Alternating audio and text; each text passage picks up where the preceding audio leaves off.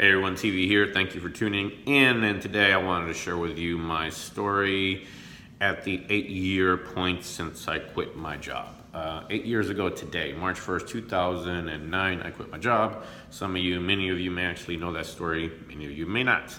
Um, I quit nine years ago to be home with my daughters. I was freshly divorced, relatively freshly divorced, and I was spending little to no time with them. I was still in the grocery business, and I was miserable. And I literally felt shitty because, despite my best attempts, I wasn't home with my daughters because I was uh, I had a full time job that now required me to work all types of shifts again, as you know, as many of you may know if you work in the retail business, um, grocery business to be exact. And uh, so I decided to quit nine years ago and just uh, take this massive plunge. And uh, eight years ago, eight years now later, here I am. Um, it's been a tough journey, as you can imagine. The first few years were extremely tough. Uh, anyone that's started any business or done anything crazy like that knows that the first two, three years, if you can make it, I, have concluded if you can make it past the first two or three years, uh, stay in business and not die, then you probably are going to make it uh, simply because you have something inside of you that doesn't let you quit and you make some sacrifices and you're able to make ends meet. Um, and I was. So thankfully that helped. And eight years now to the day, here I am, and uh, things are coming along. They're going really well, and things, are, if at the pace are going, are exponentially going to blow up this year and moving into the 10 year anniversary. At 10 years, I'm actually curious where I'll be um, that'll be amazing. But the big point today I wanted to share is that many people, including myself, um, when I first quit and started this, felt absolutely terrible because I had no skills in business. I was great at managing, I was great at uh, leading people. Um, did that for almost 18 years, a good portion of that at the grocery store, retail level. Where, but I, I, used to think that that was a terrible thing that I didn't have a business education, that I just had these weird things that didn't matter in business. And one of the big things that I've come to realize, the epiphanies that I've realized is the truth is anything you do today, whether if you're in business or not, anything that you've done in your past, especially as it re- relates to, to retail.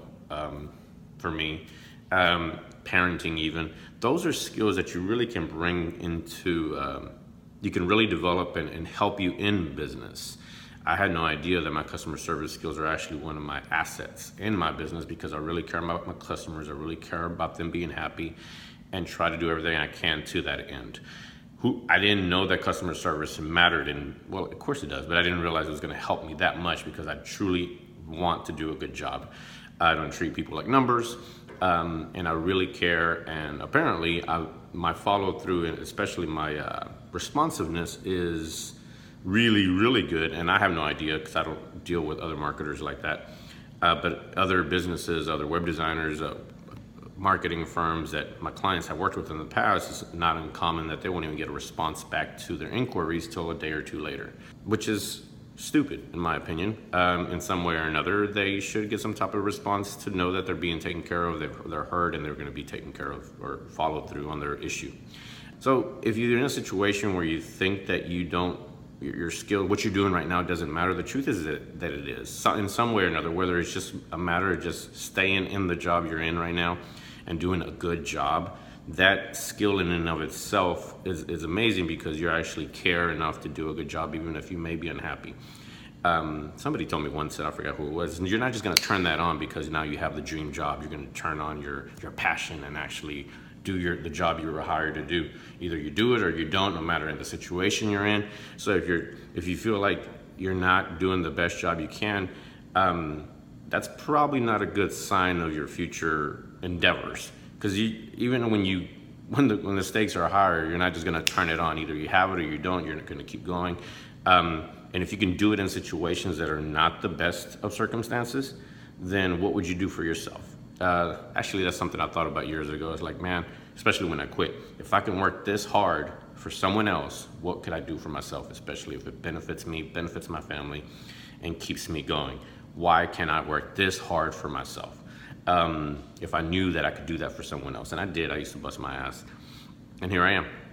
Anyways, that's the lesson of the day, the story of the day. And I just wanted to share that with you, especially today on the eight year anniversary of walking away. Um, thank you to anyone that's watching. Have a great day. Feel free to message me, contact me if you have any questions. Ta ta.